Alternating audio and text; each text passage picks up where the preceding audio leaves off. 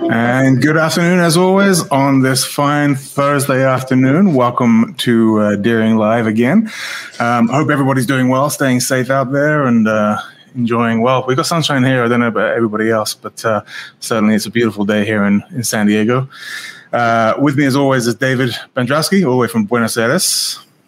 David. Hey there. Great to see you. and uh, we're going to introduce our guest shortly. Before I do, I have an obligation as a parent to wish my son, Mr. John John, happy birthday. Happy 10th birthday, sunshine. Love you, buddy. Happy birthday. And we'll see you later on tonight. There you go. Happy birthday. I promised him I'd give him a shout out. So there we go. All right. So let's talk about uh, our, our, guest today. And if you haven't heard uh, this wonderful young lady, then be sure to pay attention. Nora Brown is, is Nora, you're 15 years old. Is that correct? That is correct. Yes. That is correct. Uh, I, do, I, wasn't sure whether that had changed in the last couple of months, but yeah, um, yeah. 15 years old and plays old time banjo with an incredible feel. Uh, she started learning music at the age of six, specializing in old time and traditional banjo music. Uh, and she plays with a level of confidence that, quite frankly, is rarely found in, in most adults, um, all the while weaving together stories of music history into her performances to create a beautifully rich tapestry for her audience. She's played numerous uh, venues across the East Coast, has been featured on NPR's very, very cool Tiny Desk concert series uh, and uh, TED Talks as well. I would like to introduce everybody to the wonderful Nora Brown. How are you doing, Nora? Hey, I'm doing good. How are you? Very well, very well. Thank you so much for joining us today. This is uh, fantastic to have you here. Um, and as is kind of traditional at the top of the show. We'd love to uh, have you play a song to get us kicked off for the uh, for the afternoon, um, and hope everybody at home can uh, hang out and enjoy the music. All right, awesome, um, great! I'm so excited to be here doing this live. Uh, yeah, well, I say live because it's really fun to do. Thing. It's been interesting because like in quarantine, like during this time, during quarantine and during COVID, there's been a lot of like online shows, obviously, but then there's also pre-recorded things and live shows. So like doing stuff live is more fun, more exciting. So I love when I get a chance to um, play in real time. So okay. Anyways, here's a little little bird. Uh, sorry. Go what? for it. Go for it. The floor right, is yours. yeah, yeah. Um, so here's a little birdie. Um, a little little birdie and I got this from uh, Roscoe Holcomb, amazing banjo player and singer. I'm sure we all have heard of from Daisy, Kentucky. And all right, yeah, do my best.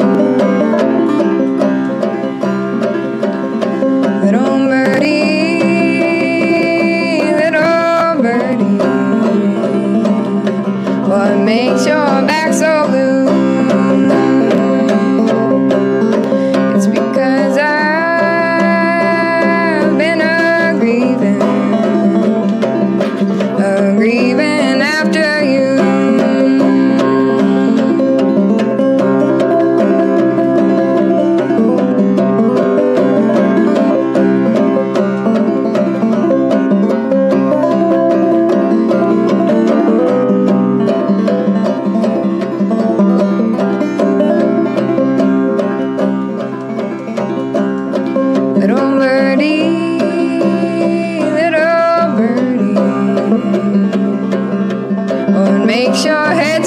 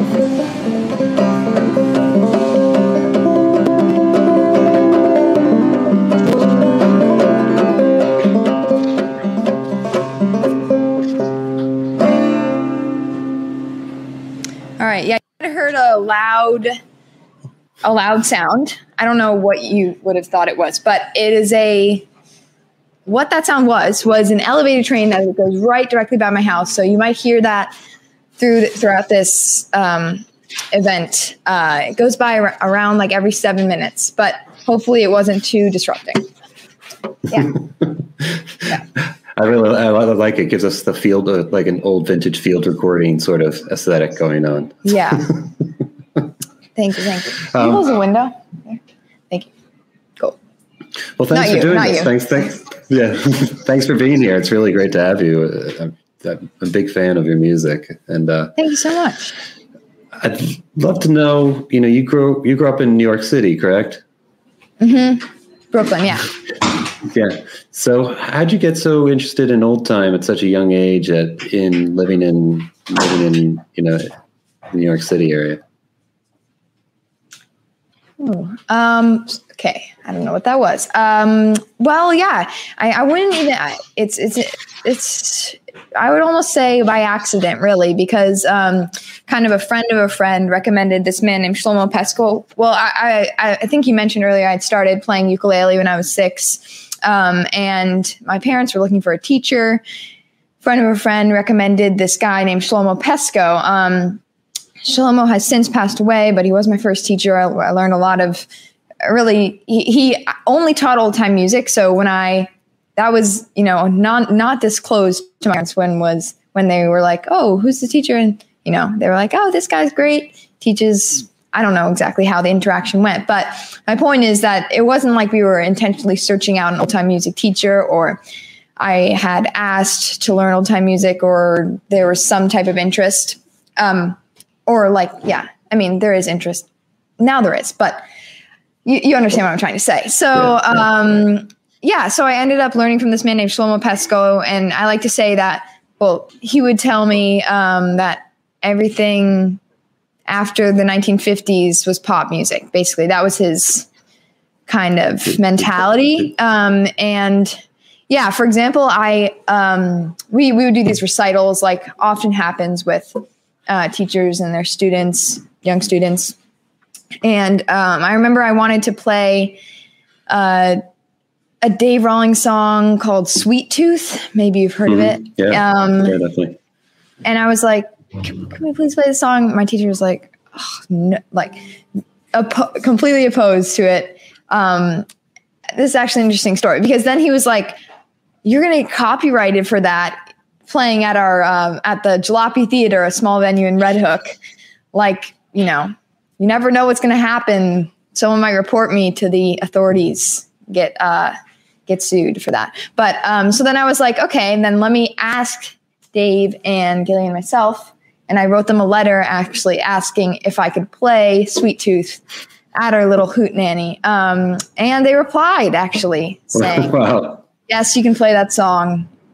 Play it anytime you want. Um, so yeah, I hope that kind of starts to make sense. But like, uh, what I'm trying to say is like, I, I really, even learning from Shlomo at six and throughout the years that I was a student, I really didn't know what we were playing. I mean, it just it was music to me. It was not like how, I didn't realize how special and unique it was to be learning uh, old time traditional music in Brooklyn, in the city, um, so far away from where origins of the music. Um, so, yeah, and I mean, that's kind of how. Uh, that had that happened. There wasn't like a direct interest in the music initially, but um, and that way, that's you know that the interest comes kind of naturally to me because I I didn't uh, that wasn't the reason for my learning of it, if that makes sense. But yeah, yeah, yeah. It just this is this kind of lucky chance thing that that happened. And yeah. Uh, what kind of made you what what hooked you that you, it, so you weren't just like, oh, this guy wants me to play these old tunes, and the, and then you just go your separate ways. What kind of hooked you and made you follow through? Um, I would not even say I got hooked on anything. I mean, it was really more just like I, I, didn't even know there were old tunes. I just thought it was ukulele music. I just thought it was, yeah. you know, this is what we're doing. I had no clue that I, I didn't really at six, I'm not really thinking about genres. I didn't really, you know, mm. I didn't divide music like that, um, which I think is a, a cool thing, and most people should do that at all ages. But um, yeah, I mean, I would say that when you start playing something or s- start doing something at a young age, sometimes it just kind of um, builds up and you just continue with it and without like much thought. I don't know.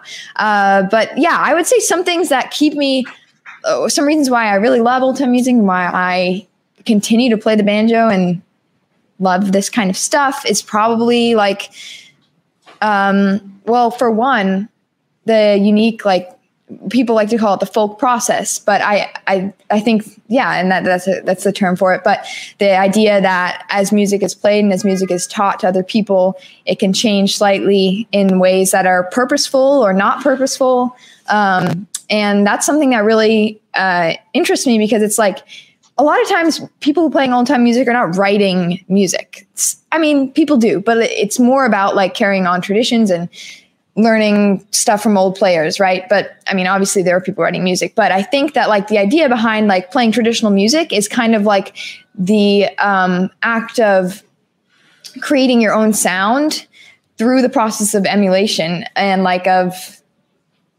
you know listening to someone's version of a song you learn that and then you kind of change it to a way that you would like it and then you pass that on and you know the process continues yeah I don't know if that answers your question. That, yeah, that it does, and that kind of leads into something I want to talk about too. Is like because you kind of just answered it. Is about people playing traditional music. Doesn't matter any form of traditional music.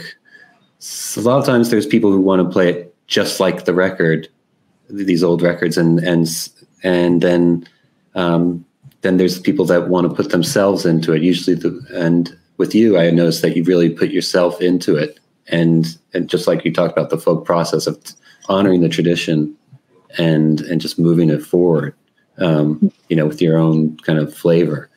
How important yeah. do you think that is for for, for musicians to, to do that you know, i think it's style? extremely important. Yeah. Oh sorry. Go ahead. Go no, no. okay okay. yeah yeah. I think it's i think it's very very important. I um i've learned from a lot of different people um who grew up with the music and who play the music from their own region. Uh, for example, my friend Mac Traynham, who uh, lives in Floyd, Virginia, and he he teaches me. I haven't taken lessons from him in a while, but uh, I used to pretty regularly. And Mac taught me a lot of stuff that's specifically from like. Um, God, I can't. Th- okay, never mind. Uh, specifically from that Floyd, Virginia area and that kind of general I, I want to say like East West something Virginia. I I, I don't want to mess it up. So from that area. So that includes artists like Wade Ward um, and other banjoists from that area. Well, what I'm trying to say is that Mac, his teaching style um, is very much like uh, learn the song exactly how I'm playing it, or learn the song exactly how this artist played it on the recording and make sure that's established within your playing and then kind of go off and make it your own. But it's very important to first have that really um, uh, deep establishment of the like traditional way of playing the song. Not saying that it wouldn't be traditional if you changed it a little bit or whatever but um, so i think th- and then then on the other end i've uh, uh, visited with George Gibson a number of times, and George has a di- di- different approach to teaching. And a lot of times he'll be like, "Yeah, that's about it. You got it," or you know, do what you want. You can change it like that. That sounds good. It's kind of like that kind of vibe to it. So, I mean, there's a lot of different ways and different. Um, I think that the idea is all the same behind most people who are passing on music, but um, I think the importance of um, playing uh, very traditionally changes depending on the person, and I think that learning from all different like uh, teaching styles around this topic is like very helpful and was very beneficial to me um, as a musician because it really allowed me to kind of um, just build my own ideas around how I, and I, I, actually teach music now. I teach banjo to a couple of students, and I, it helped me understand how I teach and help me kind of see like uh, understand how far I'm going to separate from tradition when I'm learning songs. If that makes sense. Um, but yeah, I kind of forgot your question. I went on a little bit. But. You know, that's, that's fantastic. And it's interesting that you are teaching now. How do you, what is, what is some of your teaching method? Do you teach mostly by ear? Do you, do you also use tab? Do you, and, and, and, and I don't use tab. How do you get them, how do you get them really interested? Do you play records for, for your students, things like that? Yeah. Um, I don't use tab. A lot of times people ask me for tab and I'm always like, no. Actually, some nice person sent me an email that wrote out a couple of the songs I play in tablature. So that was cool. Thanks, person. I forget your name, but um, I don't really. I, I, teach mostly by ear, um, and obviously, I, I, really started teaching um, one-on-one lessons during COVID. So it's been all through, um, you know, Zoom and stuff like that. So right. it's by ear, but a lot of times I'll share a recording or I'll share depending on the song I'm teaching, sometimes I have recordings of my own that I've taken um, or from, you know, maybe I have a video of me learning something from someone, or maybe it's a direct video of somebody playing a song, or it's something I found on YouTube, or it's a LP. I don't know. Anything like that. And I think that, you know, incorporating some kind of multimedia aspects keeps people interested and helps like, especially for people who, who are new to old time music, it helps kind of develop their ideas around you know what this actually is and you know just kind of helps integrate people into the community and i think that's um, a really important thing to do yeah and when you have students that are struggling with maybe a, a, specific technique technical thing or struggling hearing sometimes struggling hearing melodies um, because they just haven't used their ear that way and um, they're getting frustrated how do you kind of get them over that hump of that that you know that's that point where they're just kind of getting frustrated and, and um, saying I don't want to almost do this anymore. Do you have you run into that? Yeah, I mean, I guess it definitely depends on whatever we're learning. But for example, if we are learning a, certain, new style, it's like say I was teaching an up picking song, which um, for those who don't know, like an up picking song is kind of the picking style uh, is where you use your index finger, pluck up on the string. Um, there's some variations. Some people hold their hand like that. The song I just played was up picking actually. Um, so it's that up pick strum down, then a fifth string sometimes, not always. Um, and for the way I taught a up picking song recently actually was by first uh, plucking out the melody with a thumb or with one of your fingers doesn't matter and then slowly transitioning into using the style that's like the way i usually teach like new styles like two finger style or claw hammer whatever the person already knows try to use components of that to like uh, help learn the new song and then kind of um, slowly move into the new style so for little birdie i was teaching this earlier um, we pick out the melody with a thumb and then you start to use your index upwards so then that's slowly kind of getting you into uh, the new style. But um, a, technique that I learned from, I can't quite name who, but I, I think a lot of different people do this, but and, and it's maybe it's common knowledge. But when you sing along to a song, it doesn't have to be the words, it can just be the melody, just singing. Da da da da, or even better, the words, little birdie. It helps you kind of learn the song a little bit easier. And I like to encourage my students to sing along with their playing, although some don't like to do that. But um, I think that that's one way that you can kind of, especially if you're having a trouble with a certain part of the song, kind of letting yourself, uh, your body kind of I don't know, your your singing kind of help connect you to the melody and then it's help it's easier to figure it out. I don't know, but yeah, those are some of the techniques that I use. Yeah. Cool. And when you're practicing, because your singing is fantastic, and when you're practicing your own singing, do you practice by playing the melody on the banjo and matching, matching the, matching the, you know, the, the, um, the tones of the banjo, or do you just practice? Do you separate the two and you practice singing and then you practice banjo and then kind of merge them together? No, I'm definitely playing it together if I'm practicing a song. Um, Yeah. Mm-hmm. Okay.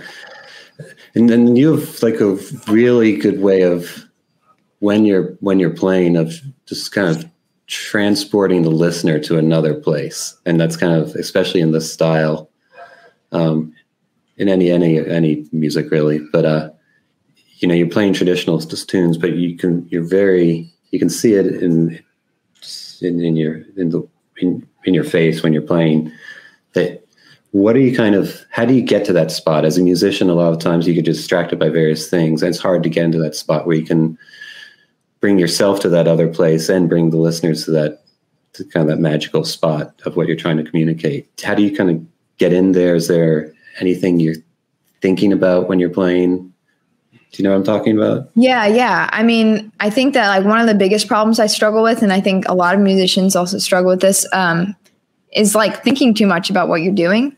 And that that is like my biggest obstacle. And it's what causes me to make mistakes in songs. It's what causes me to just like get completely lost. Cause sometimes I'll be like playing a song I had known for a long time and play often and then I'll be in the middle of a song and just stop because I forget what I'm supposed to do because I'm like, what the heck am I actually doing with my right hand? And then I'm like thinking about too much and you know, that just throws it off track. But I think that like one of the most important things is when you're like, I, I don't like to look at my fingers that much. And maybe that's like, I don't know if that's like kind of avoiding my problems. I feel like it is. But I I mean, if it's like a harder song or something where I have to go up the neck or have to watch out for frets, I'm going to be looking at my left hand here. Um, but when it's not as such a physically taxing situation, I try to kind of keep my eyes off my left hand and I find that that helps me be able to kind of zone out a little bit easier and kind of focus more on my sound.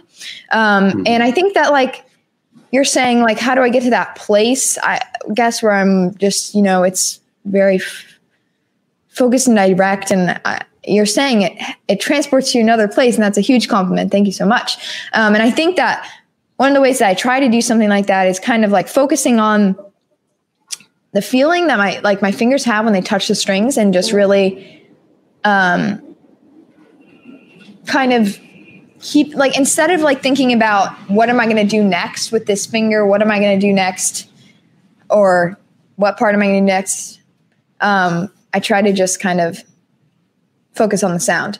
And a lot of times I'll lean down and kind of bring my ear to the drum of the banjo because that's where I, you know, you can get the most sound over here, obviously, because this is where things are ringing and things are projecting.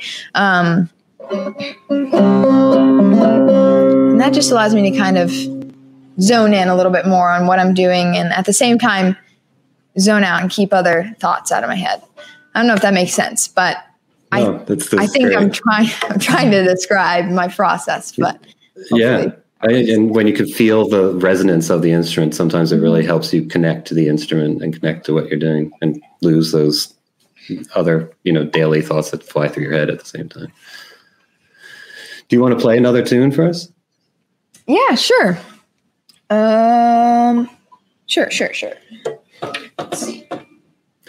And what tuning were you using on Little Birdie? And what tuning, you, if you on your next tune, if it's a different tuning, can you, can you let us know?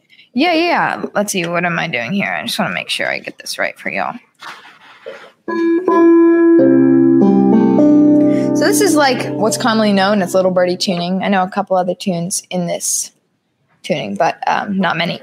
Uh, that's an E on the fifth string, a C on the fourth string, a G on the third string, A on the second string, and a D on the first string. And so I think this is very similar to um, like a a kind of a detuning. It's like with F sharps though.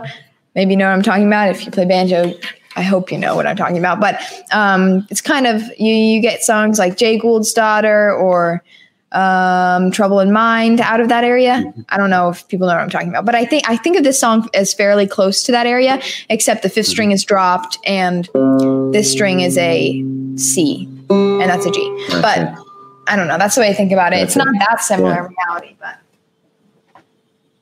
Do you yeah. play a number of tunes in that tuning, or do you, do you mainly play Little Birdie and kind of that's it uh, in that tuning?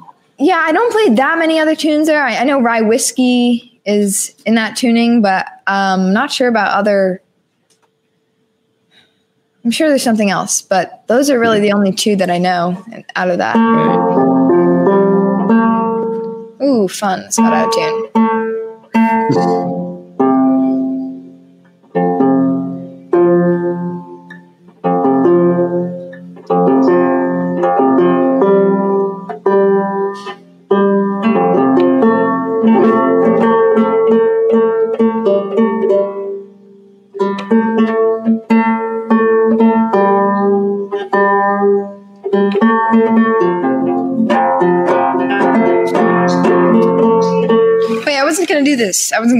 banjo. Sorry. Mix it, mix it, mix it, mix it. Let's let's play this. Anyways, that's out of tune. So So this is the tuning I was actually talking about. So this is great. So this is an F sharp D, F sharp A D. Right. Um, you got like That's another Roscoe song.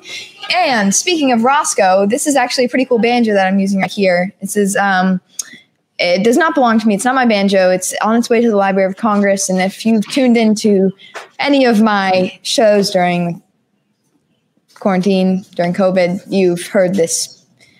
Uh, you've heard about this banjo. But um, this is a banjo that I am holding on to, as I said. So it goes to the Library of Congress. And I, I got this from my dear friend John Cohen, who uh, recently passed away. John was a member of the New Lost City Ramblers ethnomusicologist, you know, artist, uh, musician, filmmaker, a lot of man of many artistic talents. Um, and this is this is John's banjo, but uh, the New Lost City Ramblers and and John and and also just John uh, would would tour around with Roscoe Holcomb, and um, this was a banjo that he would use a lot when he was touring and recording, playing shows. Um, so that way he could travel lighter when coming up from Kentucky.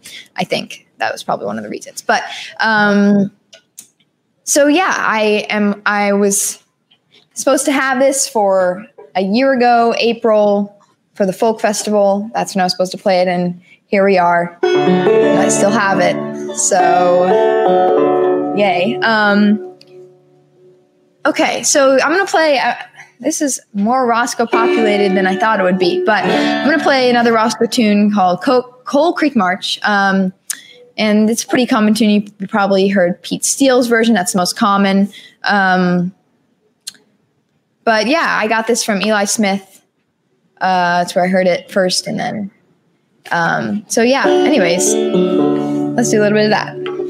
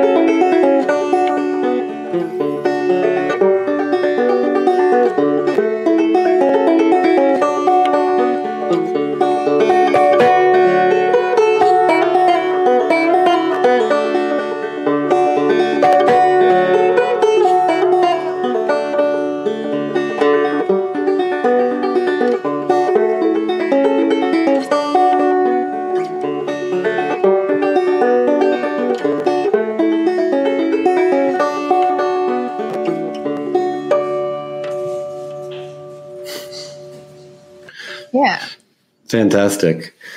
Do you want to talk about the, what your the right hand technique that you're doing and how it differed from from the technique you're, you you on the on low birdie that you use? Yeah, sure. Um, yeah, yeah. So this is a little bit of thumb lead, two finger, old time two finger style. Uh, I'll show you a little bit. Uh, by thumb lead, I mean that the thumb is kind of playing out the melody, and the index is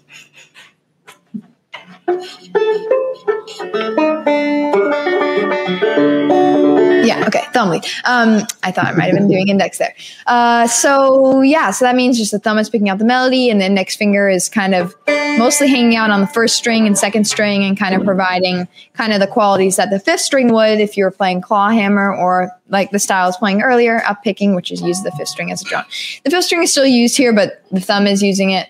I don't know. Um, but that's that's how I would best describe it. A lot of um, players use a style in the old time tradition. Um, especially in Eastern Kentucky, you'll see a lot of two finger uh, stuff coming from over there. Um, but yeah, yeah, yeah. That's that's what I would say. yeah. Um, last week uh, we had we had Bruce Molsky on. I asked him this question, and I'd like to hear what your answer is. I asked him, "What do you think?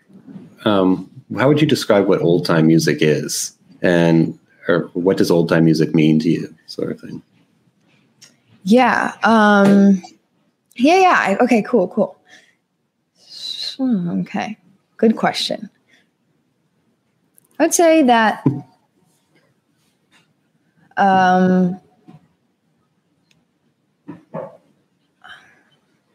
I think old time music is very cool and unique for a couple of reasons. Firstly, well, I'm not I'm not sure about this actually. Okay. Well, it's traditional music, so that means that it's, you know, obviously passed down from generations. That's what a tradition is.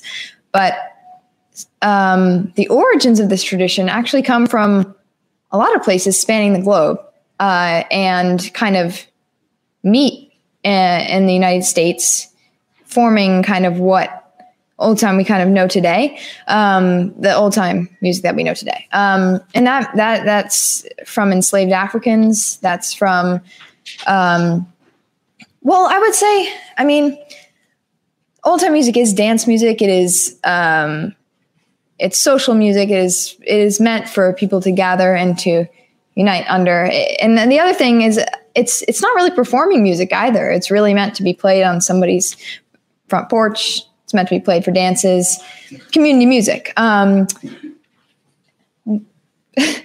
uh, sorry, somebody just coughed. Um, well, yeah, yeah. Okay, wait. I kind of lost my train of thought. Um, so, yeah. So, uh, like I said, it's dance music. Um, originally, that's where you hear that fiddle and banjo duet provides that kind of rhythmic effect from the banjo and um, beautiful, beautiful sound from the fiddle. And I think that I think I would be correct in saying that the fiddle came from um, Ireland, I would believe, or Europe in general. I'm just going to go broad with this. Um, and the banjo came from the African continent, but um, there's been research and kind of tracking of the banjo and kind of finding its origins and its growth and where it really came from. But um, I think that the kind of that old time sound, although these instruments are coming from different places, they they come to the United States, uh, and I believe that it's really that that that dance music, that um, that fiddle banjo duet, like I was saying, that is a very um, African American created sound, I believe. I, I would say that although that instrument is coming from Europe, it was you know it was here in America, and that kind of uh, the old time music that we know. Oh gosh, this is really a lot of rambling. But um, anyways, my point is is that you know it's it's unique in that it's not stemming directly from the United States. It's coming from a lot of different places, and that provides like such a diverseness to the sound. And although I would call it uh, American music, in a way, it's not at all because you're you're hearing ballads and um, songs that are coming from like medieval Europe and your your you know there's there's a, so much to the broad term old time music that um, is, I think, really special about this traditional music, and that I think that not all traditional music has this element to it. Um, and yeah, that's what I would say is really something that is really important to me and I think is really amazing. Um, and I mentioned it earlier, but I'll just kind of restate it without going on as much. But like that that folk process, I for some reason I don't like that term at all because I maybe I just don't like the word folk, but I like the idea of you know music changing as it and it grows and, and the idea of expression through emulation. I believe I heard that phrase be said by Erynn Marshall on a podcast, but I really like that phrase compared to folk process.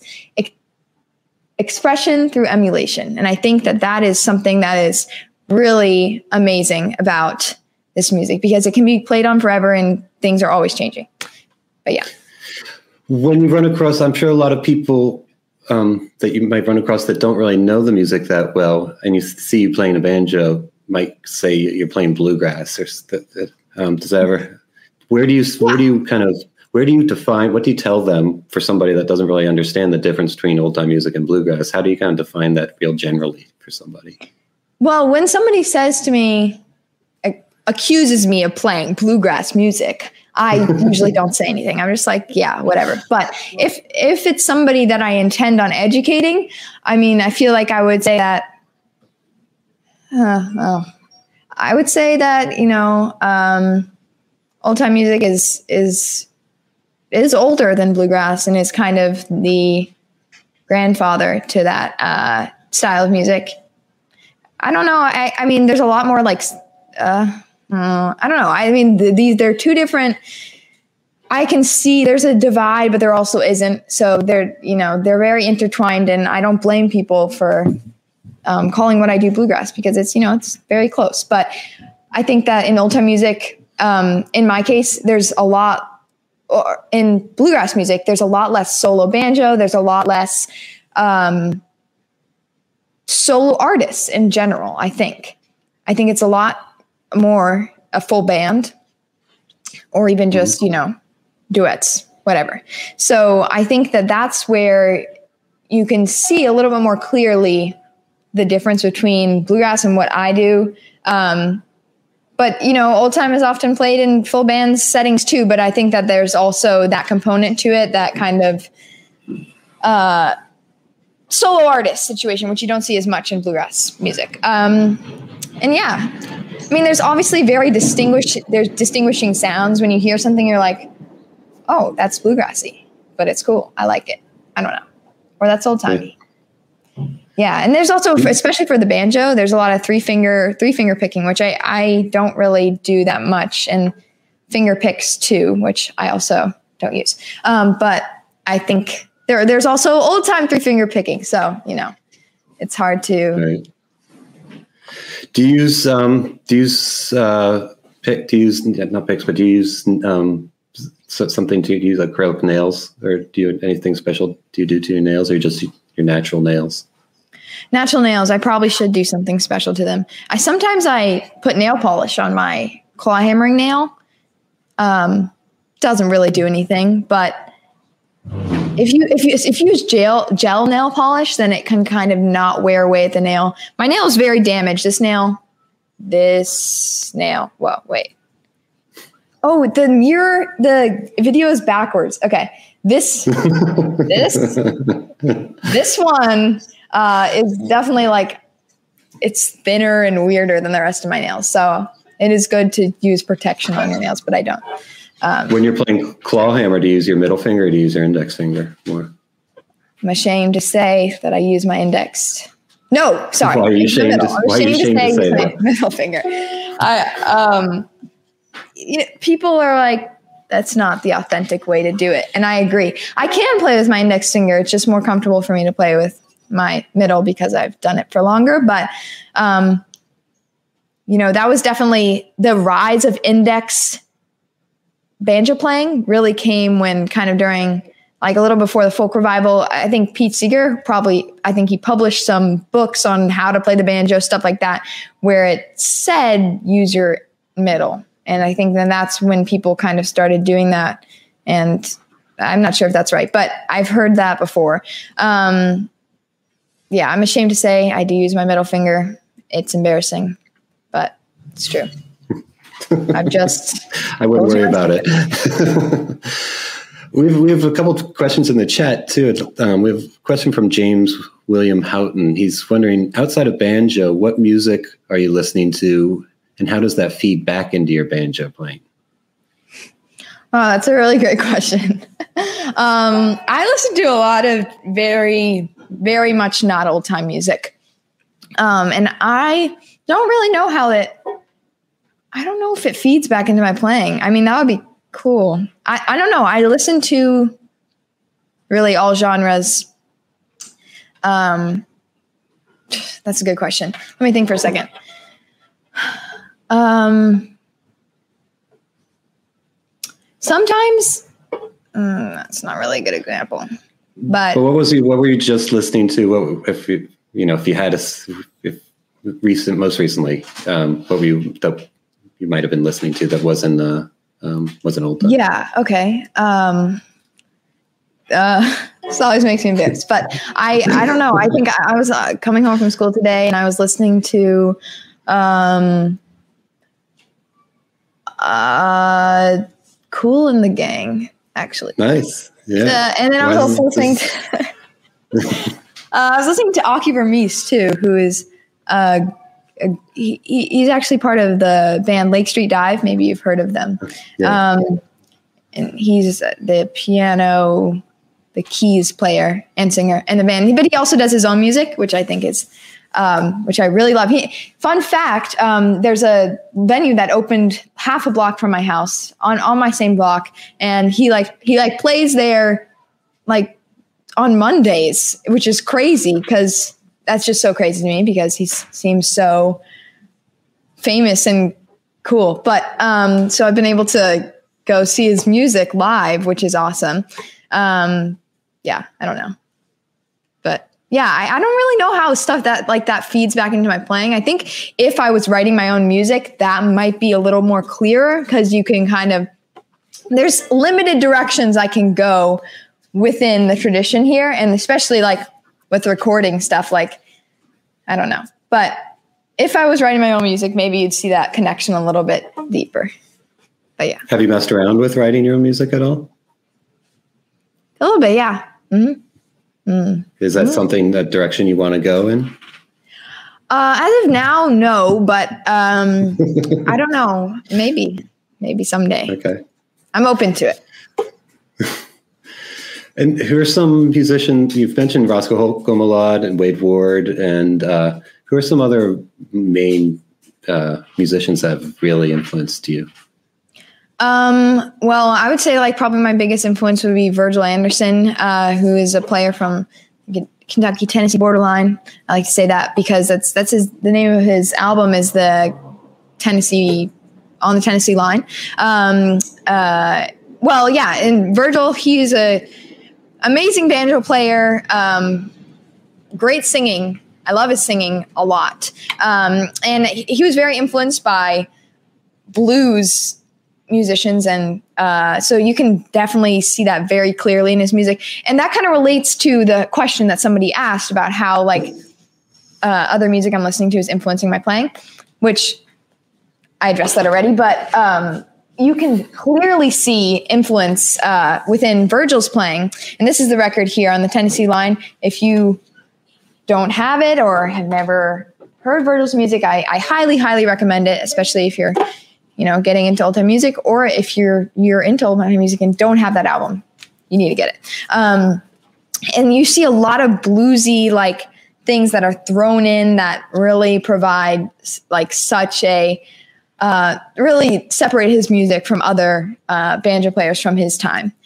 Um, and yeah, uh, his singing is like often like very speaky, like he, it sounds like he's kind of talking along to the song, which I think is really cool.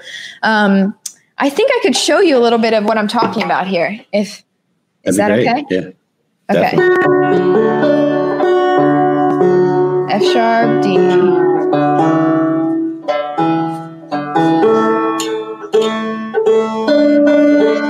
what tuning are you going to? So I'm going over here to F sharp dead. That's F sharp on the fifth string, then D on the fourth, E on the third, A on the second, and D on the first. So it spells dead. It's a good way to remember it. And this is the tuning that, you know, I play the tune Wild Goose Chase, some known as Lost Gander also. And this is one of like it's a tune Virgil plays that people probably might recognize. Um, but I think this is a really uh, good way that you can see that kind of bluesy touch that he has.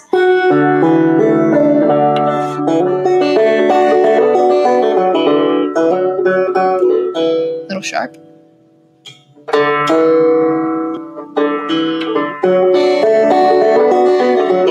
Okay, this will have to do for now. Um, but I'll just play a little bit.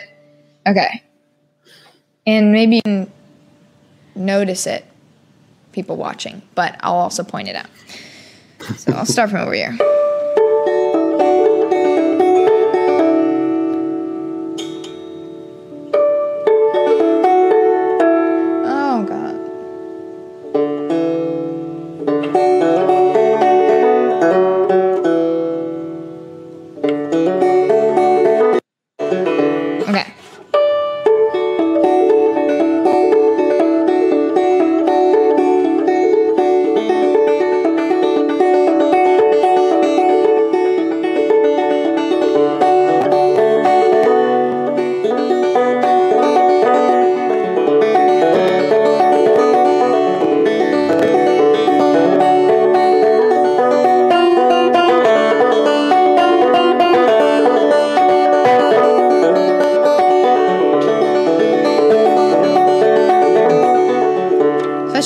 Snippet of it, and I included that uh-huh. that fun little. so tasty and awesome uh, to provide with this, you know, really beautiful, haunting tune. Yeah. Do you uh, do you ever do do do do you kind of learn a tune and, and, generally play it the same way every time, or do you or do you um, improvise different aspects part of, of your playing? Yeah. Um, I'd say that I usually hold to a kind of similar way to most when I'm playing, but some songs that is not true at all. Um, for example, a tune I play, Wedding Dress, um, there's a lot of improvisation, improvisation towards the end of the song, and just like I play it entirely different every time. But um, yeah, a lot of times, you know, that's playing songs and not really concentrating on playing it exactly the way you played it yesterday uh, is what allows for like innovation and kind of adaptions and weird changes that you didn't mean to happen and your finger slips and something weird happens.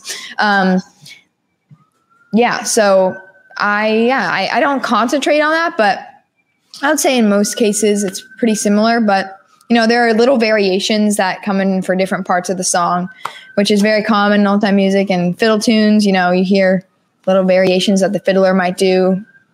Um, that's yeah, that's my comparison there. Uh, but yeah, yeah. Mm. Is there another banjo there? Um, I remember that you have on hand that you want to play a tune on. Sure. See if it will get in tune this time.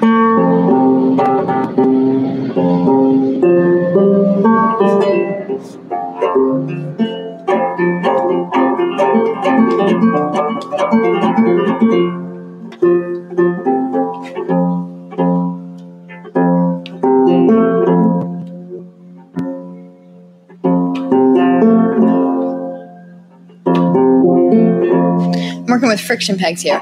Um, yeah. Okay, so.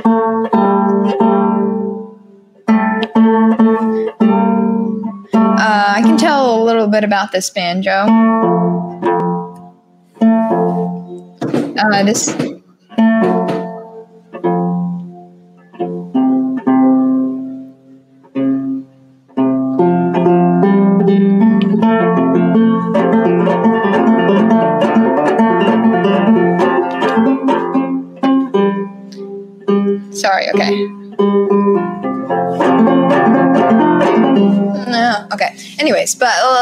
me talk about it for a little bit. Uh, this is uh, yeah. my great great great grandfather's banjo.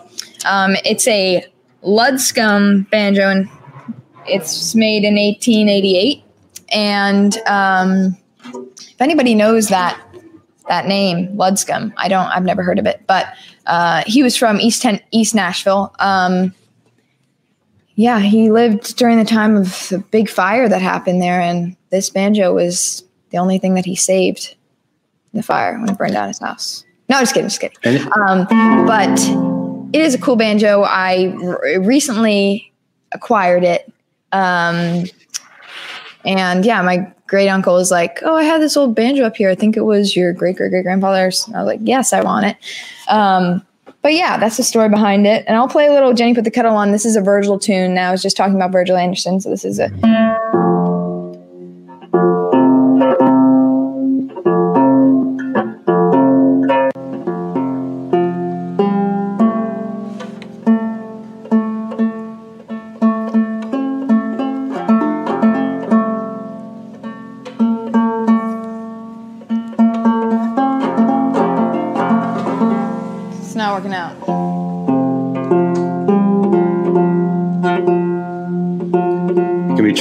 those friction pegs. Yeah, definitely. There's a lot of slipping going on. I think I got it here.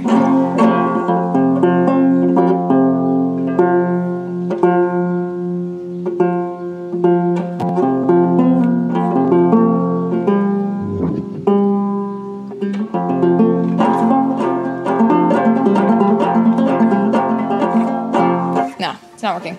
I, I gotta, That's I gotta. Right got to stop at some point. Abort that one. That's fine. But was that a smaller scale banjo though? It looked really. It looked a lot shorter than that.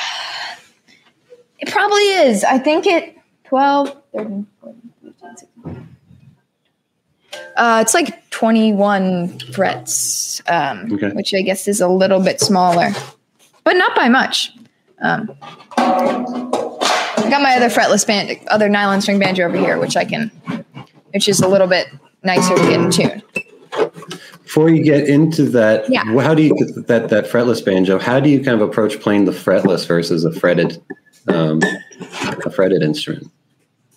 Yeah, well, um, I think that a lot of times um, I'll play a tune on my fretted banjo and then my regular banjo, and then I'll play it on the fretless and I'll be like, oh my God, this sounds way better. And it happens with every tune I play. I'm like, this sounds way better. Because it does. It's it's such a cool instrument and has such a, a great um, uh, rounded sound that I really enjoy. Uh, a lot of times, you know, songs that really go up the neck are not the best for the fretless because it's really hard to keep track of where you are um, without the mm-hmm. frets. Um, so I tend to stay seventh fret uh, and down. That's about as far as I go.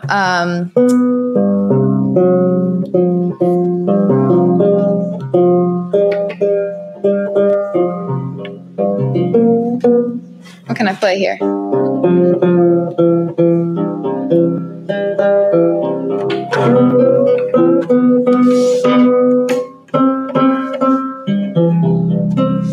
I play a little poor black sheep, I think.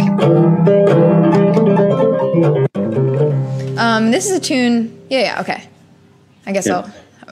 I can play tune now. Okay. Yeah, sounds great. I'll I'll do um, this little poor black sheep, which I got from Frazier and Patterson, a great uh, fiddle banjo duo, um, and you can find some of their music off the John Work Recording Black Artists album, and I believe that you can find that wherever you get your music. Uh, and it's actually I don't know if I should say this, but it is on Spotify. But you should also buy the album. Um, so, anyways, yeah, this is from Frazier and Patterson. Uh, they're a band of fiddle duo, like I'm saying. And what's something is crazy about it is you'll hear on these recordings, they sound unbelievable and amazing, but they had actually never met each other before they made the recordings, which is something kind of cool. Um, but yet they sound so, uh, so, t- so tight. Um, anyways. So I do a little poor black sheep here on the fretless banjo, and I think it sounds great on here because there's a lot of opportunity for sliding, um, and just a, a, lot of for that uh, that low driven rhythm, which I think is like something that you, it's really that's some of the fretless's best qualities. Okay, here's the poor black sheep.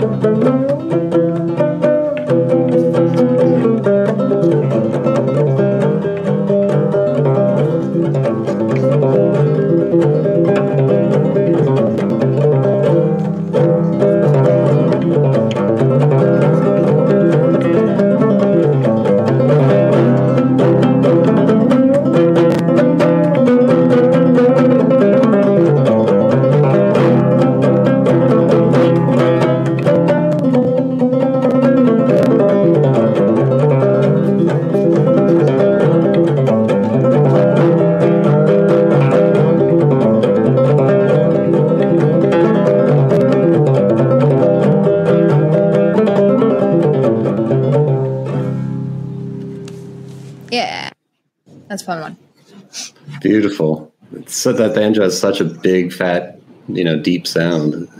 Yeah, um, yeah. Sounds fantastic. Um, mm-hmm. Where did, who, who made that banjo? My dad actually made this. Um, wow. Yeah, he under the instruction of Pete. Pete. Ross. Ross. Pete Ross. Pete Ross. Uh, Pete Ross. Under the instruction of Pete Ross at the camp Augusta. Um, uh-huh. This banjo was made there. It was like a gourd banjo making class, but you could also make this um, tack head style banjo. And this is this is goat right here, which I think uh-huh. is a uh-huh. really beautiful pattern. I'll bring it up close to the camera. Yeah. So that's super cool. I actually brought this to Cliff Top um, right after it was made, and it still smelled like goat. And like the dogs would like bark at me like crazy when I was carrying it around. experience. Yeah. do you also play in a, in a string band setting sometimes too? Yeah, probably not like a full string band, but I, I do uh-huh. play in like duo situations.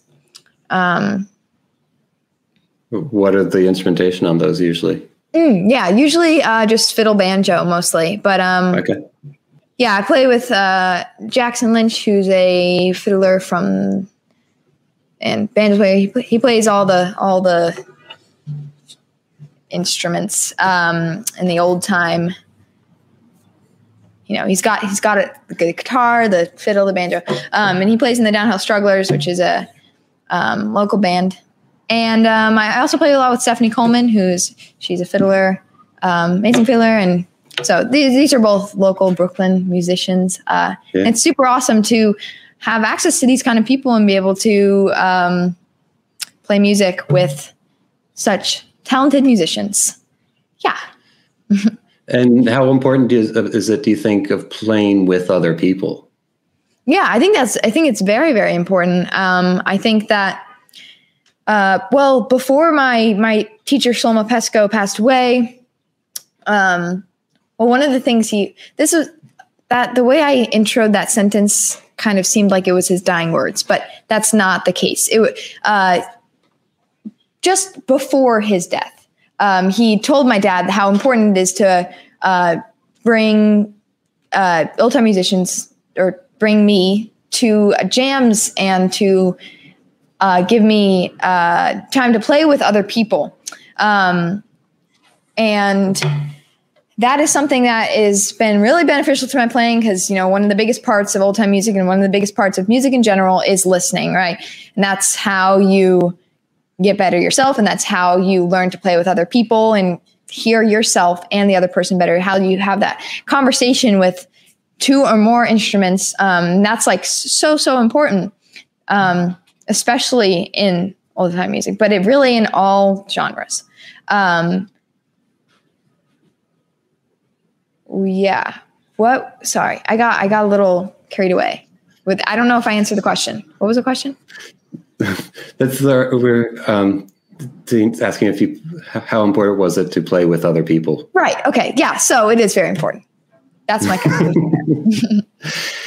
and you made a great album, Cinnamon Tree, uh, which I've been listening to a lot lately. And um, for anybody that hasn't heard it, definitely take a listen. It's uh, I think it's you can get on all the regular outlets. And can you get it on your website as well?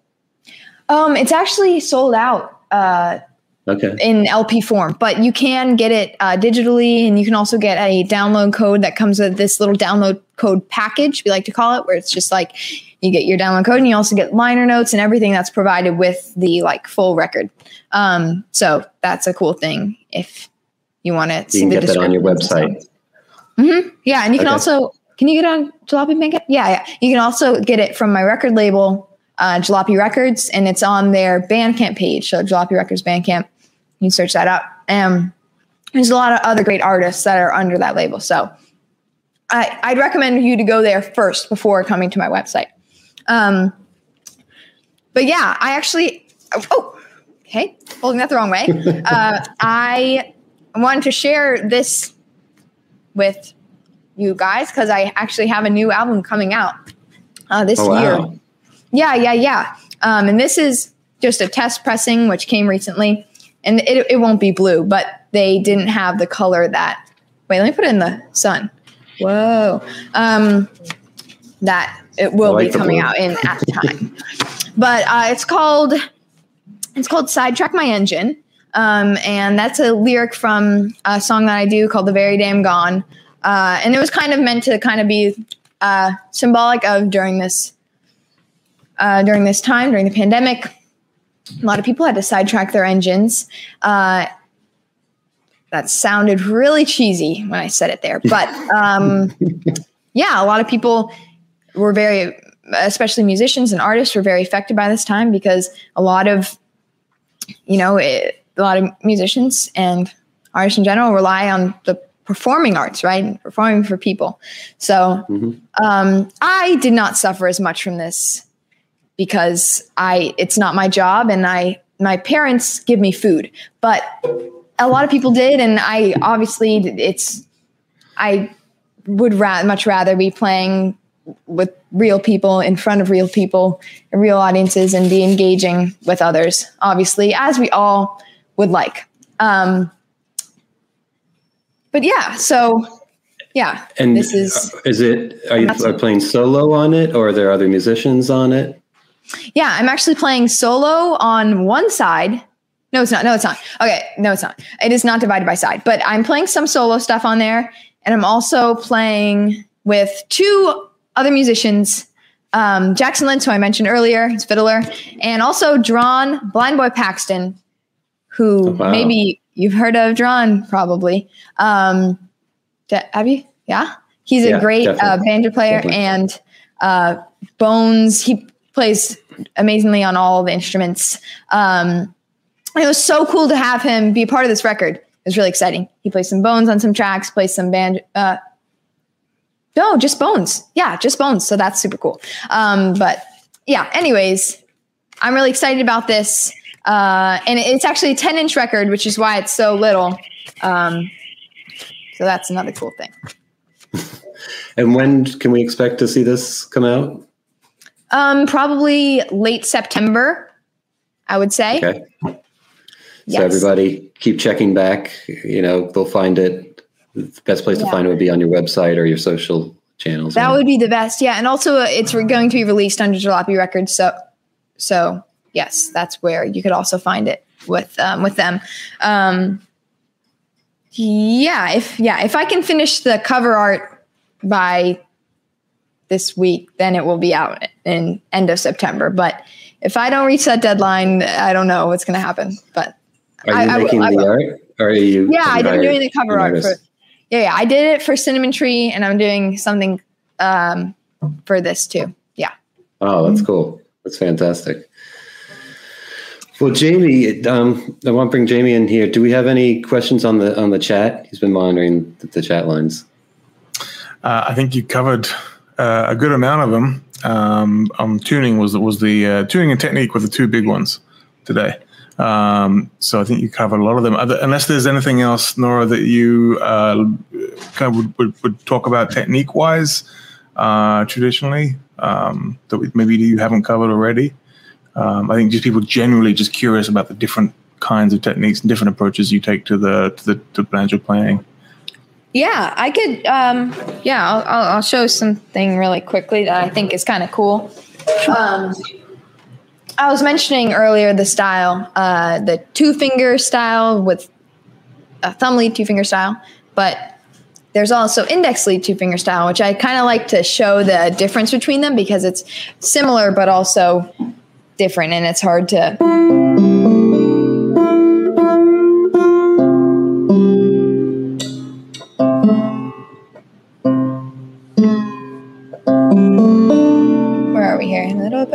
Okay.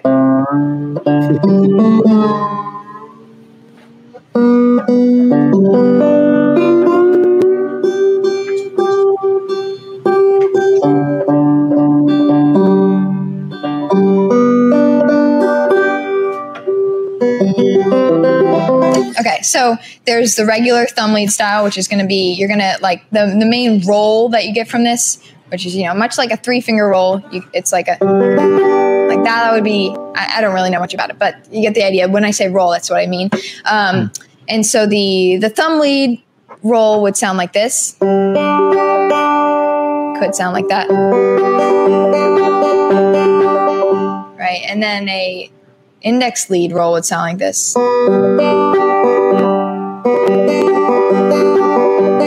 So that means for index lead, it just means that the index finger is leading the melody. And I can show you just a quick example of that because it's a little bit less common than thumb lead. Um, and what it allows for is that actually, because I mentioned it, but the index finger for thumb lead style is really hanging out on the first string. So it doesn't, one issue is that you really cannot use the first string because your other finger is really taking that space. Um, there are ways to get around it, but it's really not very practical. Um, so with index lead, you can access the first string. So this is a little tune called Flowery Girls, and I got this from Omer Forster. Um, it's a pretty common tune, I would say, but uh, this is just a good example of the index lead. So let me do a little bit of that.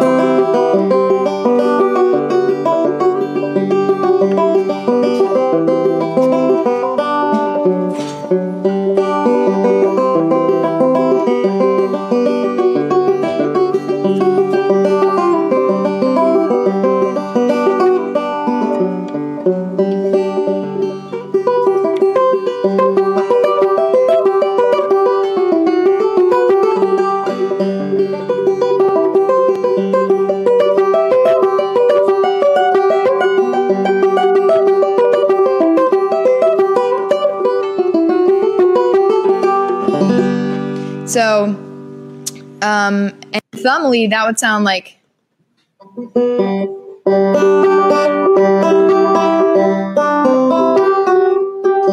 Oh god, I can't even do it. But um, yeah, that's that's an example of an index lead song, and you can kind of hear the difference in the rhythm rhythms of the rolls. This is like for this example. It's like kind of backwards. Um, is index, thumb. Yep.